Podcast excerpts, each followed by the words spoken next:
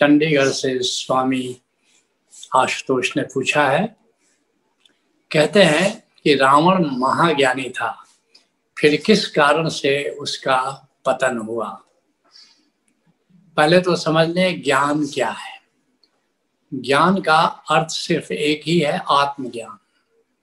जो जान लेता है, मैं आत्मा हूँ, यही ज्ञान है। और इस ज्ञान का विस्तार है ब्रह्म ज्ञान अर्थात मैं आत्मा हूँ, लेकिन मैं अस्तित्व से अलग थलग नहीं हूँ। ये पूरा जो आकाशीय विस्तार है, यह चैतन्य है, यह ब्रह्म है, और मैं उसी का अंश हूँ। तो जब हम कहते हैं कि कोई ज्ञानी है या रावण महाज्ञानी है तो पहली बात तो हम समझ लें कि जो ज्ञान का एक तरह से दो अर्थ है संसार में। एक तो जैसा मैंने कहा, विद्या, आत्मज्ञान। अर्थात स्वयं को जानना कि मैं कौन हूँ, असली ज्ञान ये है जिसको कहते हैं अनुभव ज्ञान। हमने अनुभव किया। और दूसरा ज्ञान है वाचक ज्ञान knowledge not knowing but knowledge अर्थात जानकारी हमने इकट्ठा की। हमने किताबों से पढ़ करके या दूसरे के द्वारा, शिक्षक के द्वारा, जो भी हमने जाना उसका नाम वाचक ज्ञान है और हमारे ऋषियों ने इसको अविद्या कहा है। तो कभी कभी जो अविद्या के जानकार हैं, जो विद्वान है, जिनको कह सकते हो वाचक ज्ञानी है, जो विद्वान है, उनको भी हम ज्ञानी कहते हैं। तो जब हम कहते हैं कि रावण महाज्ञानी था, महापंडित था तो इसका अर्थ ये नहीं कि वो आत्मज्ञानी था। इसका अर्थ है कि वह विद्वान था तो इसमें कोई शक नहीं है। विद्वान था। लेकिन उसका जो पतन हुआ, वो इस ज्ञान के चलते नहीं हुआ, क्योंकि वो ज्ञानी था ही नहीं। वह तो केवल वाचक ज्ञान रखता था, विद्वान था। तो उसका पतन उसके अहंकार के कारण हुआ। और अहंकार उसके जो दस सिर दिखाई दिखाए जाते हैं वो प्रतीकात्मक है, उसके अहंकार के जो दस आयाम थे, उसके कारण वह दस सिर दिखाया जाता है। तो रावण के पास जो अहंकार था, वो किस प्रकार का अहंकार था? उसके दस अहंकार के शीश क्या थे? ये जान करके हम समझ पाएँगे कि जब हमारे भीतर भी इस दस में से कोई एक ही सिर अगर फन खड़ा कर लेता है तो हमारे पतन के लिए वो काफ़ी है। जबकि रावण के पास तो अहंकार के दस सिर फन उठाए खड़े थे। क्या था? पहला, वो राजा था। उसके पास शक्ति थी, प्रभुता थी। गोस्वामी तुलसीदास कहते हैं, प्रभुता पाई काई मद नाही। ऐसा इस जगत में कौन व्यक्ति हुआ कि प्रभुता पा करके शक्ति पा करके उसको अहंकार नहीं हुआ? तो शक्ति का अहंकार था, उसके पास प्रभुता थी। दूसरा अहंकार था कि वह उच्च कुल से वो बिलोंग करता था। पुलत से ऋषि की संतान थी और पुलत से ऋषि का उन दिनों पूरे विश्व में सम्मान था। तो उच्च कुल से अगर तुम आते हो तो कभी न कभी यह अहंकार पकड़ लेता है कि मेरा उच्च कुल है।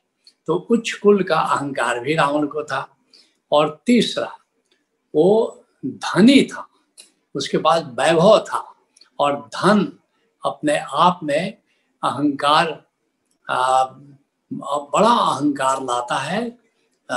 एक कवि कहते हैं कि कनक कनक ते सौ गुनी मादकता अधिकाय वाह खाए बौराए नर वाह पाए बौराए। ये जो ये जो धन धन जो है ये बड़ा नशा लाता है, अहंकार का नशा लाता है। कवि कहता है, कनक कनक ते सौ गुनी। ये जो धतूरा है, कि धतूरा को भी कनक कहते हैं, और सोने को भी कनक कहते हैं। कहते धतूरा में जितना नशा होता है, उससे ज़्यादा नशा वह होता है धन में होता है। क्यों? स्वर्ण में होता है, धन में होता है। क्यों? क्योंकि धतूरा तो खाने के बाद नशा होता है और ये स्वर्ण जो है, ये धन जो है, ये तो पाने से ही वो नशा कर लेता है। और फिर जो चौथा उसके पास था कि वो पूरी लंका, न केवल वो धनी था, बल्कि उसने पूरी लंका को सोने की बना दिया था। कहते हैं सोने की लंका तो यह भी अहंकार के लिए काफ़ी था। और फिर वो बलवान था, जो देखते हो सुमो पहलवानों को देखते हो, कैसे चलते हैं? गुरु गोरखनाथ कहते हब की न बोलवा डभक की न चलवा डभक डभक करके चलते हैं कि मेरे पास इतना बल है। हवा की न बोलीबा डबक न चलीबा धीरे धरीबा पाओ आ सहजे रहीबा गर्भ न करीबा का गोरख राव भदंत गोरख राव तो जरा बलशाली व्यक्ति होता है, उसकी चाल तो देखो, कैसे चलता है, लगता है कि वो सारी पृथ्वी को रौन देने वाला है। तो रावण महाबली था। और फिर उसके पास रेयर दुर्लभ चीज़ थी जो बाकी लोगों के पास नहीं था। क्या था उसके पास? पुष्पक विमान था। दुनिया में केवल एक ही विमान था। आज तो देखो, लाखों विमान है, लेकिन उस जमाने में केवल एक ही विमान था और वो रावण के पास था। उसको बड़ा दम्भ था इस बात का कि मेरे पास विमान है बाकी तो किसी के पास विमान तो नहीं है, रथ होंगे, घोड़े होंगे, हाथी होंगे। और फिर वह विद्वान था। विद्वत्ता होने का अहंकार, ये बड़ा सूक्ष्म अहंकार है, लेकिन बड़ा भारी अहंकार है। और फिर जो आठवां अहंकार, उसके पास तपस्वी होने का अहंकार था। वो सोचता था कि मेरे जैसा तपस्वी इस जगत में कोई भी नहीं है। तो अब सोच लो और अधिकतर तपस्वी राक्षस हो गए। या राक्षस थे, क्योंकि तपस्या का अहंकार तो बहुत बड़ा अहंकार होता है।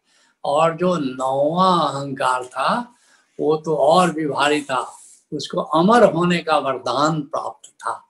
और इतना अहंकारी था कि जब ब्रह्मा को उसने प्रसन्न किया, शिव जी को भी प्रसन्न करके बहुत सारे वरदान प्राप्त किए तो ब्रह्मा को प्रसन्न किया तो उसने कहा कि, ब्रह्मा ने कहा वर मांगो। तो उसने कहा, अमर होने का वरदान दे।